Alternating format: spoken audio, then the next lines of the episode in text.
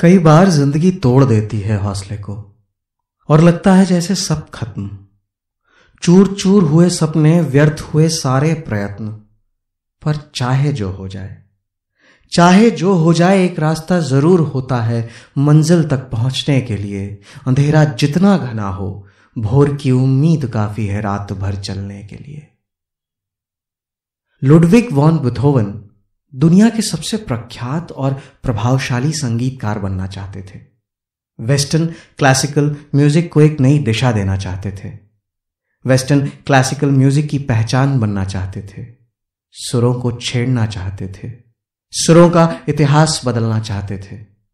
और इसी उम्मीद में बेथोवन अपना जन्म स्थान बॉन छोड़कर, अपना घर छोड़कर, अपने भाइयों को छोड़कर वियना पहुँचे थे।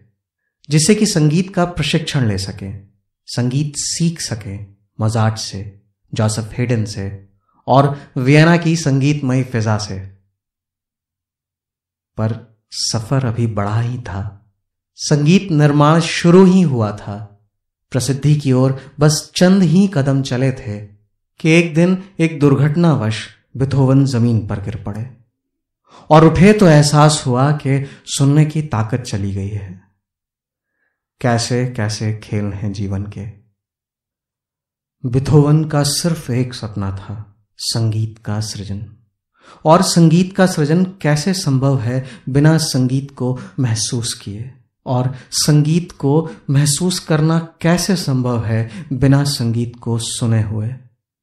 कई बार ज़िंदगी तोड़ देती है हौसले को, और लगता है जैसे सब खत्म।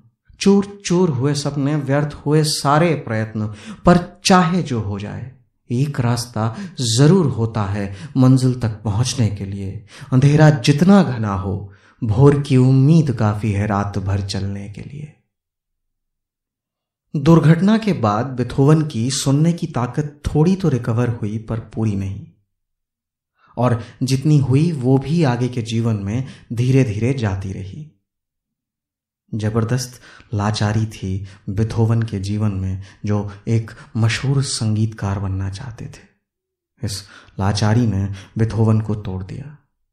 इतना कि एक बार तो उन्होंने आत्महत्या करने तक का निर्णय ले लिया। पर शायद किस्मत को कुछ और ही मंजूर था। बिथोवन को एक शीर्ष का कलाकार बनना था, संगीतकार बनना था। वो उस दौर से बाहर निकल आए। समझा लिया अपने आप को कि उनको जीना ही होगा। और अपनी कला के सहारे ही जीना होगा, अपने संगीत के सहारे ही जीना होगा। बिथोवन ने संघर्ष जारी रखा। वो संघर्ष करने की अदा जानते थे। संघर्ष की ताकत जानते थे। ये पहला संघर्ष नहीं था उनके जीवन का। संघर्षों की एक पूरी श्रृंखला थी। सत्रह में जब सत्रह साल के बिथोवन पहली बार वियना आए थे मजाट से संगीत सीखने की उम्मीद लेकर। तब महज दो हफ़्ते ही बीते थे वियना में कि खबर मिली कि घर पर माँ बीमार है। पहुँचे तो माँ का देहांत हो गया और दो छोटे भाइयों की और शराबी पिता की ज़िम्मेदारी उनके कंधों पर आ गई। पैसे की ज़बरदस्त तंगी थी, पर बेथोवन ने हार नहीं मानी, संघर्ष करते रहे और फिर सत्रह में दोबारा रुख किया वियना की तरफ़। पर तब तक मोजाट का निधन हो चुका था। पर इस पर भी हार ना मानते हुए बिथोवन ने जोसेफ हेडन से संगीत सीखना चालू कर दिया। इन सारे संघर्षों ने, इन सारी घटनाओं ने बिथोवन के अंदर इतनी ताकत भर दी थी कि वो किसी भी मुश्किल से लड़ पाए, कि वो कान से न सुन पाने के बावजूद रूह से निकलने वाले संगीत को सुन पाए, संगीत को रच पाए, सृजन कर पाए धुनों का लोगों तक ले जा पाए संगीत को कॉन्सर्ट्स कर पाए। और वो करते रहे कॉन्सर्ट्स 1811 तक, तब तक, जब तक कि उनके सुनने की ताकत पूरी तरह से नहीं चली गई। चाहे जो हो जाए। चाहे जो हो जाए, एक रास्ता ज़रूर होता है मंजिल तक पहुँचने के लिए। अंधेरा जितना घना हो, भोर की उम्मीद काफ़ी है रात भर चलने के लिए। बिथोवन को आज वेस्टर्न क्लासिकल म्यूज़िक का दिग्गज माना जाता है। अब तक का सबसे महानतम संगीतकार माना जाता है। वेस्टर्न क्लासिकल म्यूज़िक की पहचान है बिथोवन। उन्होंने नई दिशा दी थी वेस्टर्न क्लासिकल म्यूज़िक को। और सबसे बड़ी बात यह है कि बिथोवन ने अपने जीवन का सबसे खूबसूरत संगीत अपने जीवन के अंतिम दस वर्षों में दिया। तब जब वो सुन नहीं पाते थे, तब जब वो पूरे तरीके से बहरे हो चुके थे।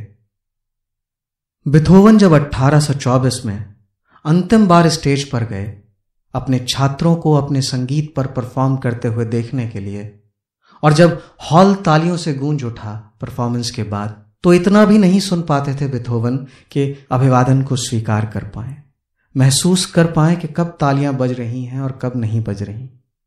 पर सम्मान इतना था कि तालियाँ बजती रहीं। और 1827 में जब बिथोवन का निधन हुआ तो पूरा वियना शहर उनकी शव यात्रा में शामिल हुआ उनको श्रद्धांजलि देने के लिए। उनके संगीत को श्रद्धांजलि देने के लिए, उनके संघर्ष को श्रद्धांजलि देने के लिए, चाहे जो हो जाए। एक रास्ता ज़रूर होता है मंजिल तक पहुँचने के लिए अंधेरा जितना घना हो, भोर की उम्मीद काफ़ी है रात भर चलने के लिए। भोर की उम्मीद काफ़ी है रात भर चलने के लिए, रात भर चलने के लिए।